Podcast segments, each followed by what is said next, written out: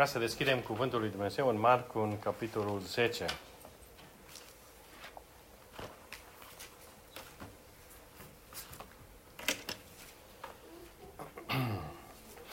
Aici vom citi povestea unui om care, uh, pe care Dumnezeu l-a adus într-un punct al vieții uh, în care el nu a mai putut să-L ignore pe Dumnezeu. Apropo de gândurile pe care le-am auzit mai devreme împărtășite de Chris. Nu? Într-un fel, uh, putem înțelege, într-un fel, putem înțelege de ce oamenii îl ignoră pe Dumnezeu. Pentru că noi oamenii suntem orbi față de această realitate spirituală a lui Dumnezeu. Noi ne naștem orbi. Noi ne naștem, spune Scriptura în Efeseni, noi ne naștem morți în păcate și în fără de lege. Noi ne naștem fără sensibilitate. Noi ne naștem fără să vedem sau să simțim lumea lui Dumnezeu.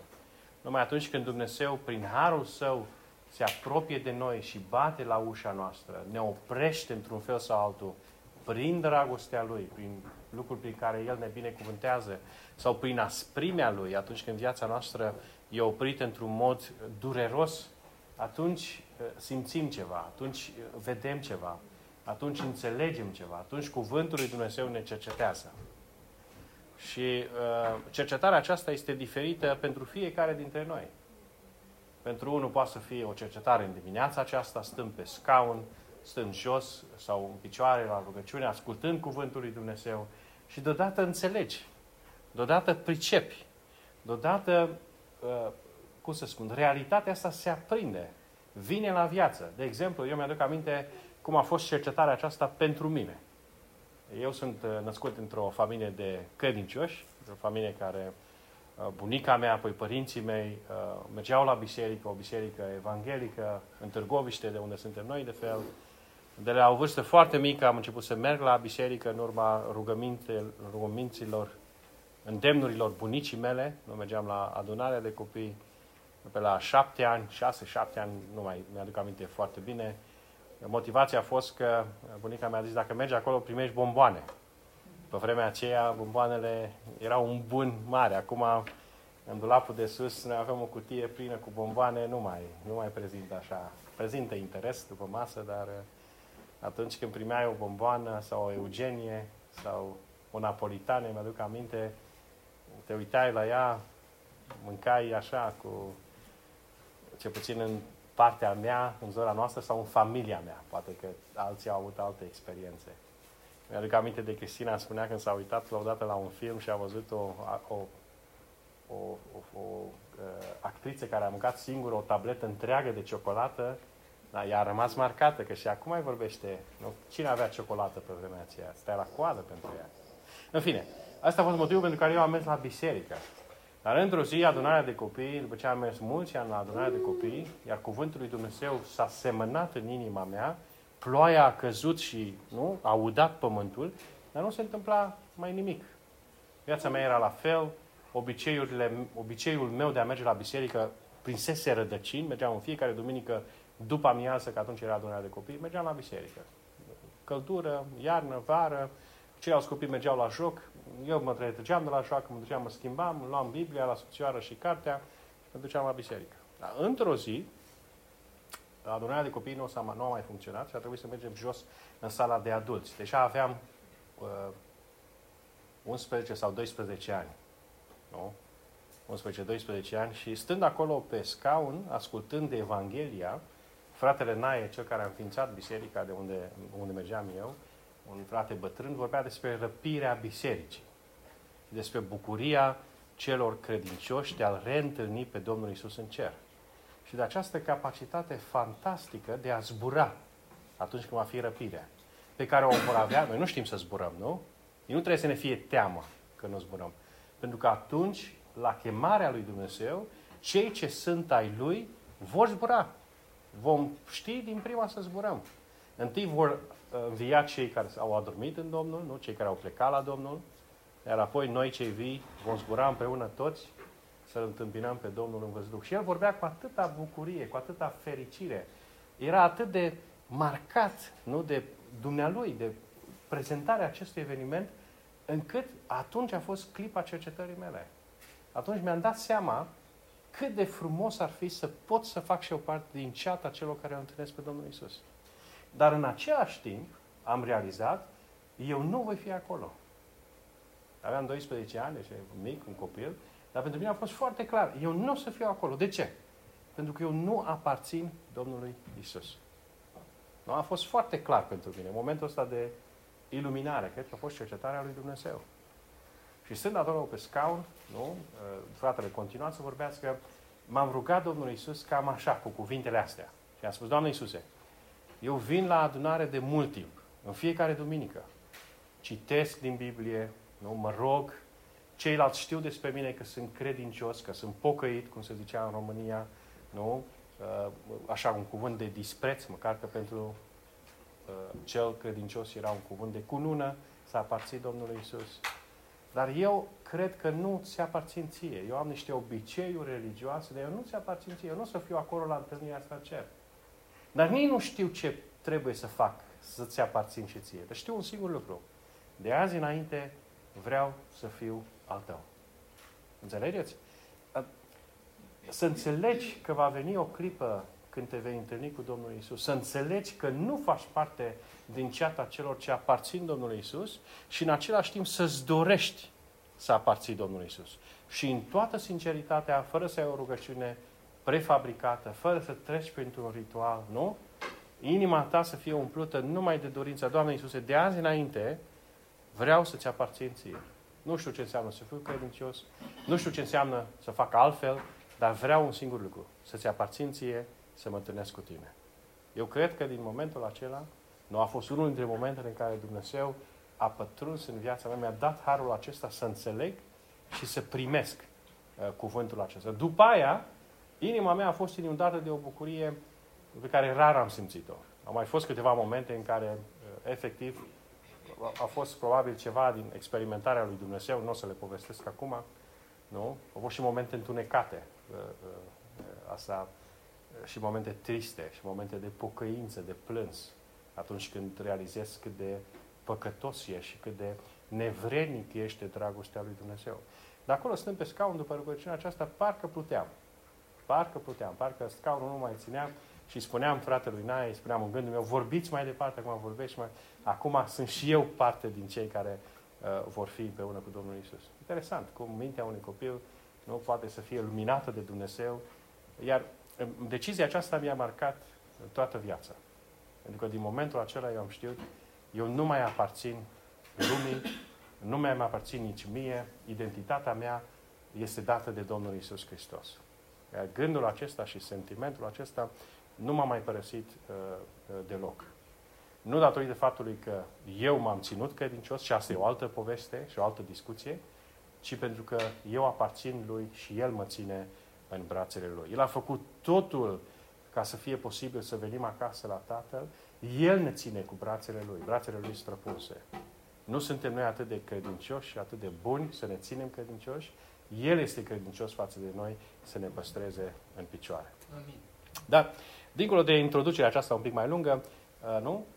Aș vrea să ne întoarcem un pic spre cuvântul pe care uh, l-am pregătit, de fapt, pentru uh, o vorbire, pentru o predică în Târgoviște, atunci când am fost acum Ultimele două săptămâni am fost acasă în România, acasă acolo, mai nu acasă aici. Acum acasă are două sensuri pentru noi. Am fost acolo și am fost la biserică, dar și acolo am vorbit despre alte lucruri decât cele pregătite. Dacă când am vorbit cu Chris săptămâna aceasta, am știut, trebuie să vorbesc despre Bartimeu. Un orb care n-a mai putut să-L ignore pe Domnul Isus. Într-o zi s-a întâlnit cu Domnul Isus și el, orbul Bartimeu, când a auzit că trece Isus, n-a mai putut să rămână indiferent.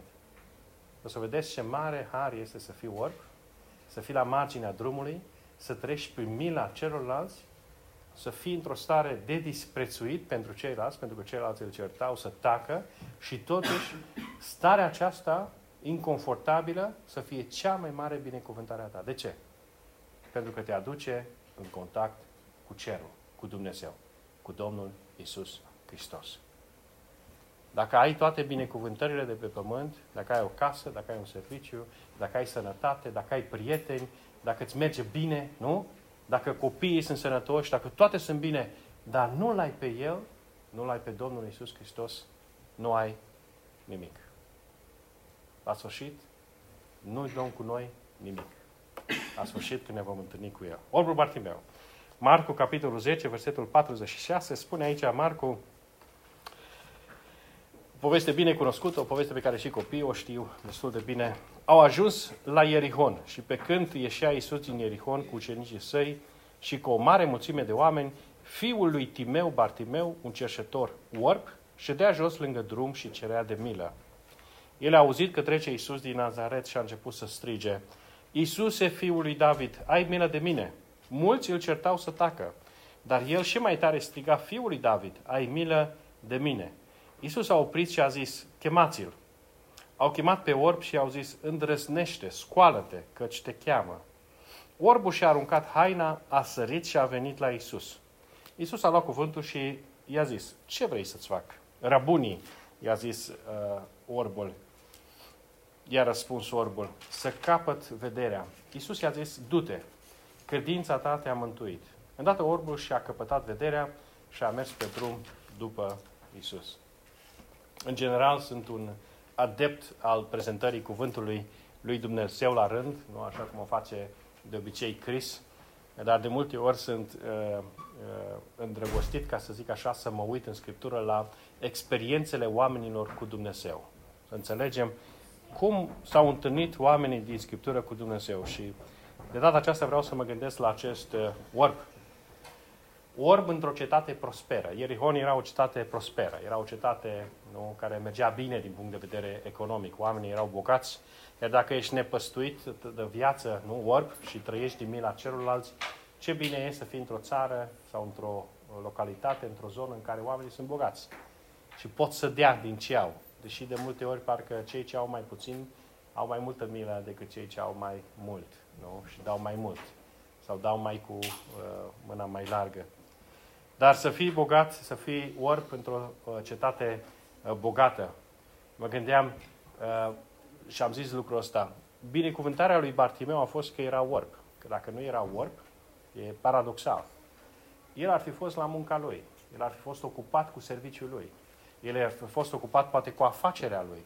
El era pe drumul acela care ieșea sau intra în Ierihon împreună cu ceilalți oameni. Poate nu mai avea timp pentru Domnul Isus.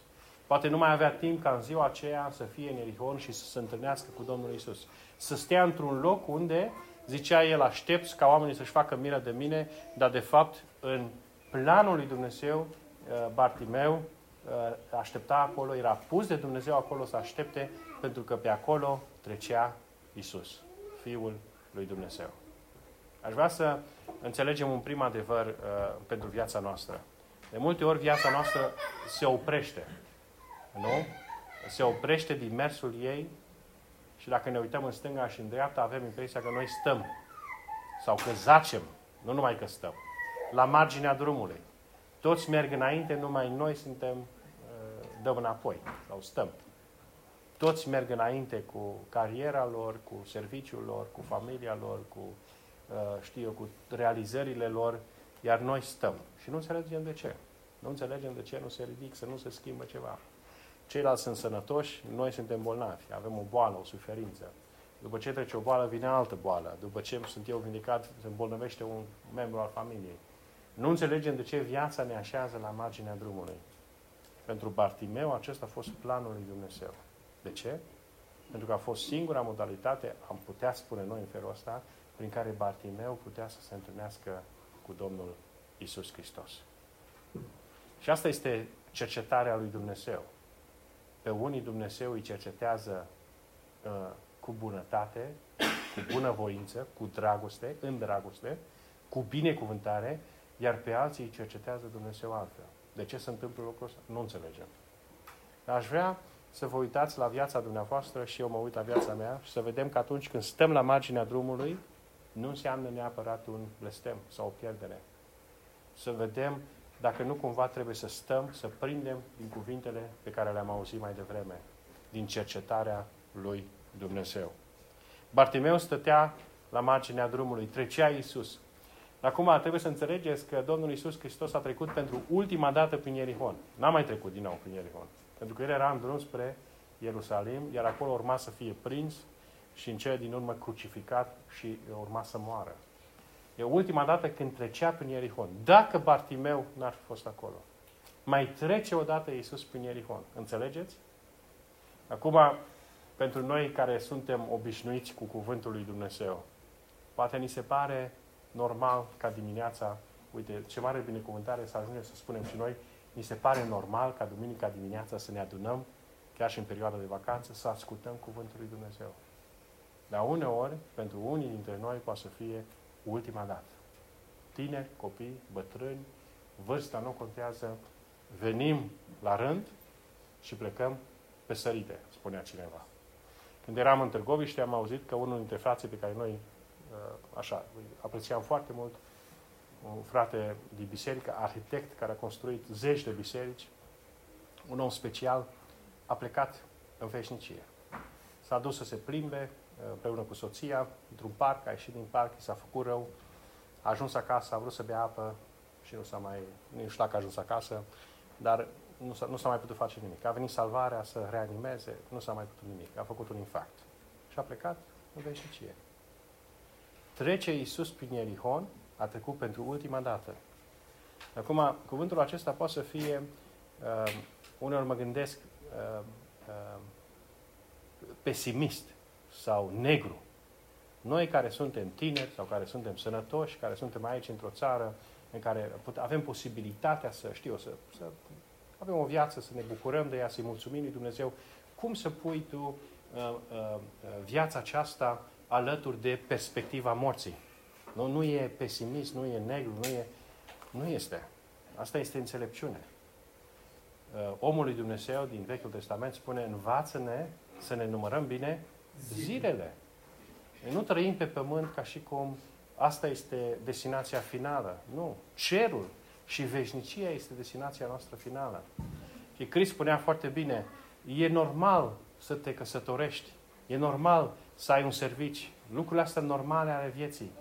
Dar dacă normalul vieții te împiedică să te întâlnești cu Dumnezeu, atunci nu mai, nu mai păstrezi nimic în mână. Atunci, la sfârșit, când viața se încheie, se încheie pentru fiecare dintre noi, te uiți și îți faci balanțul și vezi, am câștigat mult, dar am pierdut ceea ce trebuia să am. Nu l-am întâlnit pe Domnul Isus Hristos. Trebuie să luăm seama bine la acest cuvânt. Nu? Când spun, poate pentru ultima dată, eu aduc aminte când eram tânăr și auzeam pe frați că spuneau lucrul ăsta în predică, uneori mă gândeam cum să, așa să, să spui lucrul ăsta, că viața e înainte, să te bucuri de viață. Lasă să fie pentru cei la vârstă, pentru cei bătrâni probabil că o să continue uh, studiul Chris din Efrei. Îmi place foarte mult această uh, epistolă. Pentru cei expuși cuvântului lui Dumnezeu. Și nu numai noi suntem expuși cuvântului lui Dumnezeu. Și oamenii care nu vin la biserică sunt cercetați într-un fel sau altul de Dumnezeu.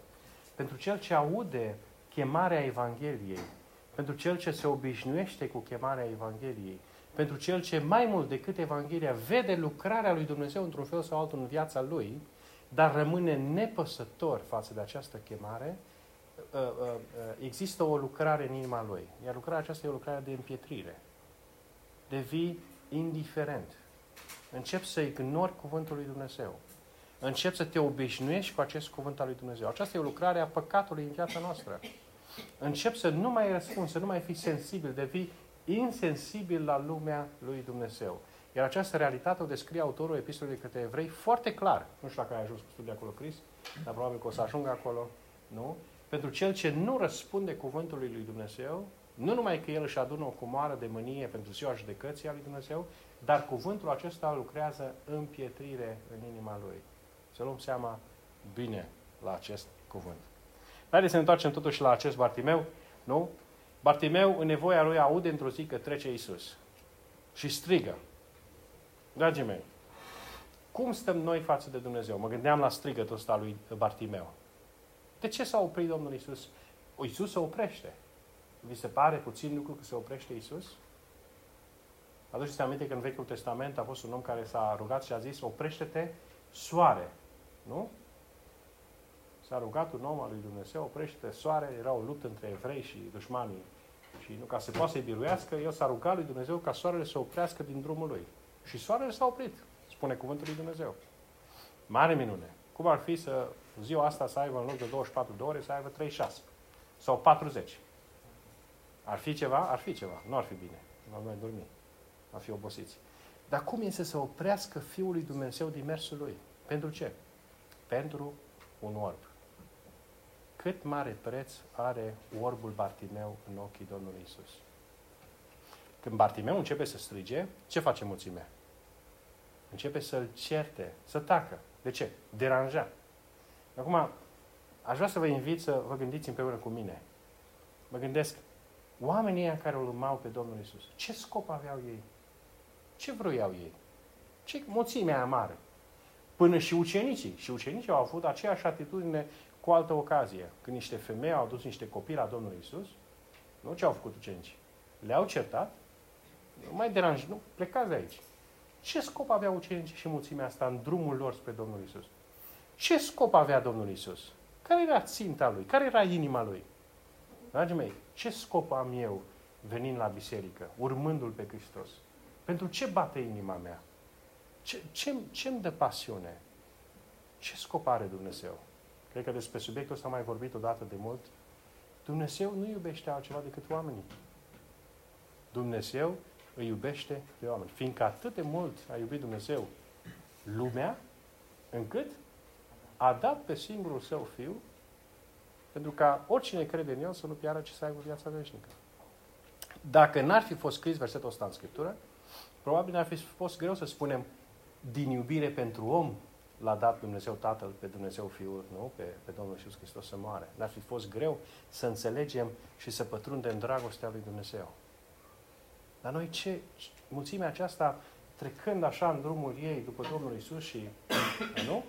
A văzut un orb care a început să strige, Iisuse, Fiul lui David. Fiul lui David era un, un nume mesianic, recunoștea orbul că Isus nu este doar un profet, nu este doar un învățător, nu este doar un om care face minuni, ci este Mesia cel primis de Dumnezeu din Vechiul Testament. Și aici e un gând. De unde știa orbul lucrul ăsta? Știți de unde? Orbul avea timp să mediteze la cele auzite. El nu era distras ca cei ce vedeau. Vedeți cum de multe ori handicapul nostru poate să fie o binecuvântare. Orbul nu avea timp să se ocupe, să vadă, știu eu, lucrurile de pe pământ, să mai pună lucrurile în ordine, să uite la soare, să uite la frunze, să uite la copaci, măcar că lucrurile astea sunt frumoase. El trăia în întuneric și era o povară. Dar el, uh, uh, pentru el, tot ceea ce auzea, cele auzite, erau sursă. El auzea despre învățătorul din Nazaret care făcea minuni, care deschidea ochii orbilor, care vindeca ciungii, care aducea oameni din nou la viață. Auzea despre cuvintele Domnului Isus Hristos și el a meditat, el nu a rămas indiferent la cele auzite. Înțelegeți? Și în urma acestor auzite s-a născut ceva în inima lui. Ce? Credința. Și când a auzit că trece Isus, a început să strige. A început să strige. E, când strigi înseamnă că ai o nevoie mare. Aș vrea să mă întreb eu și să vă întreb pe dumneavoastră, am ajuns noi vreodată în punctul ăla în care să strigăm către Dumnezeu? Să strigi. Parcă să nu mai conteze cine în stânga și cine în dreapta, sau știu eu, să strigi. Atât de mare era nevoia acestui orb, să strige către Dumnezeu. Iisuse, Fiul lui David, ai vină de mine. Mulțimea a certat să atacă. Din nou, ce scop avea mulțimea? Ce scop avem noi? Să știți că Domnul Isus nu are alt scop decât oamenii. Biserica Lui. Frați și surori. Copii și bătrâni. El nu e preocupat nici de program, nu este preocupat nici de... Înțelegeți? El nu e preocupat de religia noastră. El nu este preocupat de ritualul nostru, regulile noastre. Pentru el, oamenii sunt importanți. Iar atunci când noi, în viața noastră personală sau în viața noastră de biserică, dăm mai puțin importanță omului decât regulilor, atunci suntem pe un drum greșit. Poate să fie un drum religios, poate să fie un drum împreună cu Isus, după Isus, înțelegeți? La fel ca și acești oameni din mulțime, dar fără să batem, fără să simțim inima Domnului Isus. El, când a văzut că mulțimea îl certa, a început să strige și mai tare. Nevoia lui era prea mare. Nu numai nevoia, dar și credința. A început să strige și mai tare. Iisus se oprește. Chemați. Mă gândeam ce frumos descrie acest mic detaliu cuvântul lui Dumnezeu. Iisus nu vorbește de la distanță cu el. Înțelegeți? Iisus îi spune, vină aproape. El se interesează de aproape de viața noastră. Vină aproape. Vină să, vină să vorbim față către față. Un orb, un om nespălat, un om care zăcea la marginea drumului, un om care trăia din mila uh, uh, celorlalți, un om care avea o haină și atât, și nu mai avea poate altceva, poate avea și alte lucruri. Dar pentru care Fiul lui Dumnezeu, Fiul lui Dumnezeu, se oprește și spune, aduceți-l la mine. Vreau să stau de vorbă cu el. Vreau să dau mâna cu el. Vreau să mă uit în ochii lui. Înțelegeți? Un mare împărat își face timp, se oprește să vorbească cu Bartimeu. Acesta este Domnul Isus. Aceasta e inima, inima Lui pentru mine și pentru tine. El își face timp. Și își face de multe ori timp într-un fel în care noi nu înțelegem, noi nu vedem. De câte ori nu ne-a binecuvântat El, fără să știm noi că e binecuvântarea lui Dumnezeu. Amin. De câte ori și-a revărsat El dragostea față de noi, uneori când avem înțelepciune de la Dumnezeu și ne mai uităm în spate, parcă vedem, aici a fost degetul lui Dumnezeu, aici a fost mâna lui Dumnezeu. Și ce bine este să spui, nu am fost eu. N-a fost nici înțelepciunea mea, n-a fost nici știința mea, nici hărnicia mea, nici credincioșia mea. Nu a fost decât mâna lui Dumnezeu. De la El le primesc. Ce mare har să ai înțelepciunea aceasta. Să te pleci înaintea lui Dumnezeu. Chemați-l. Și îi spune Domnul Iisus, ce vrei să-ți fac? E, dragii mei, dacă Dumnezeu ar veni în această dimineață și ne-ar întreba pe fiecare dintre noi, ce vrei să-ți fac? Ce am răspunde? Ar fi interesant, nu? Să zică Dumnezeu, asemenea lui Solomon, spune, ce vrei să-ți dau? Ce îi cere? Pot să-ți dau ce vrei tu. Unde e, unde e nevoia noastră? Ce vrei să-ți dau? Dumnezeu îți dă. Ar fi, parcă nu ne-a venit să credem, nu? nu eu nu pot să fac lucrul ăsta. Nu, deci nu sunt... Uh, Mi s-a părut interesant că Domnul Isus pune întrebarea asta și mă gândeam, eu ce aș fi răspuns? Doamne, dăm dă-mi o grădină la geamul de la stradă. Noi suntem unde ne-am mutat casa nouă, avem un, stra, un geam care este chiar la trotuar și am vorbit la primărie și acum mi-au dat voie, ei de fapt o să ne planteze un fel de grădină, Haveltown, să nu mai vină oamenii aproape de geam. Am bucurat foarte tare. Dar atunci când nu știam de posibilitatea asta, ne tot gândeam cum să facem să avem... Na, na. Unde bate nevoia noastră? Avem multe nevoi. Avem multe uh, probleme cu care ne frământăm. Și unele sunt mari. Și uneori ne neacă. Nu? Sunt chiar probleme mari. Probleme de sănătate, probleme financiare, știu eu, probleme mari. Mari. Să nu uităm niciodată în toate problemele astea că cea mai mare problemă a noastră este relația noastră cu Dumnezeu. Este relația noastră cu Dumnezeu. Iar în privința aceasta aș, aș spune două lucruri. Unu, să intri în relația asta cu Dumnezeu și doi, să păstrezi relația aceasta cu Dumnezeu curată. Să o păstrezi în regulă. Avem și noi o responsabilitate mare în relația cu Dumnezeu. Nu noi îl ținem pe Dumnezeu, nu noi ne ținem credincioși. Dar asta nu înseamnă că suntem indiferenți în relația cu Dumnezeu. Noi avem o responsabilitate. Și apoi se adaugă celelalte nevoi. De sănătate, de ocrotire, știu, etc.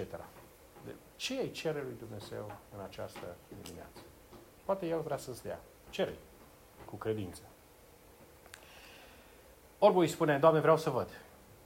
Și Domnul Iisus, cât de simplu poate să-i spună Domnul Iisus, du-te, credința ta te-a mântuit. Îndată, orbul și-a căpătat vederea. Ce îi face atunci când... Asta e o altă întrebare. Ce faci atunci când problema ta se rezolvă? Cred că fiecare dintre noi am trecut prin probleme mari. Dar am trecut și prin momente în care problemele s-au rezolvat. Ce ai făcut atunci când problemele tale s-au rezolvat? Și ce a făcut orbul acesta? A mers pe drum după Isus. Normal, am zice noi. E, nu-i normal. Au fost odată 10 leproși. Lepra era cea mai oribilă știu, plagă pe care puteai să o ai. Erai un paria. Nu aveai niciun loc social, nu, erai, erai ca și mort, social și nu numai social. Și într-o zi Domnul Isus îi vindecă pe toți zece, odată pe toți zece. Câți dintre ei au mers după Domnul Isus? Unul singur. alți nouă? Vedeți, asta spune ceva despre inima noastră, care vorbea și Chris mai devreme. Inima noastră nu e păcătoasă numai pentru că face păcate, ci pentru că este insensibilă și indiferentă față de Dumnezeu. Nu-i mulțumește lui Dumnezeu. Nu-i se închină lui Dumnezeu. Nu-L dorește pe Dumnezeu. Iar inima aceasta veche nu este numai inima unui necredincios, ci și o inimă în care locuiește Harul lui Dumnezeu. Dacă n-ar fi Harul lui Dumnezeu, cât de ușor ne întoarcem noi la cele vechi. N-ați observat lucrul ăsta? Eu am observat asta în viața mea. Cât de ușor te întorci la lucrurile vechi sau lucrurile greșite din trecut. Omul acesta, Bartimeu, a mers după Isus. Dragii mei, cred că mersul după Isus este cel mai important mers, cea mai importantă plimbare, cea mai importantă călătorie pe care putem să o avem pe pământ. Mergem noi după Isus? Mergem noi împreună cu Isus? Este El prietenul nostru, așa cum am cântat mai devreme? Este Domnul Isus prietenul nostru? Mergem noi împreună cu El? Domnul să ne dea harul acesta. Nu auzim despre Bartimeu. Se pare, citeam undeva despre Bartimeu, că s-ar putea ca el să fie ajuns un slujitor în Biserica lui Dumnezeu. Altfel, de ce s-ar fi păstrat numele? Nu? El era cunoscut în comunitatea uh, de creștini. Era identificat Bartimeu, fiul lui Timeu. Nu?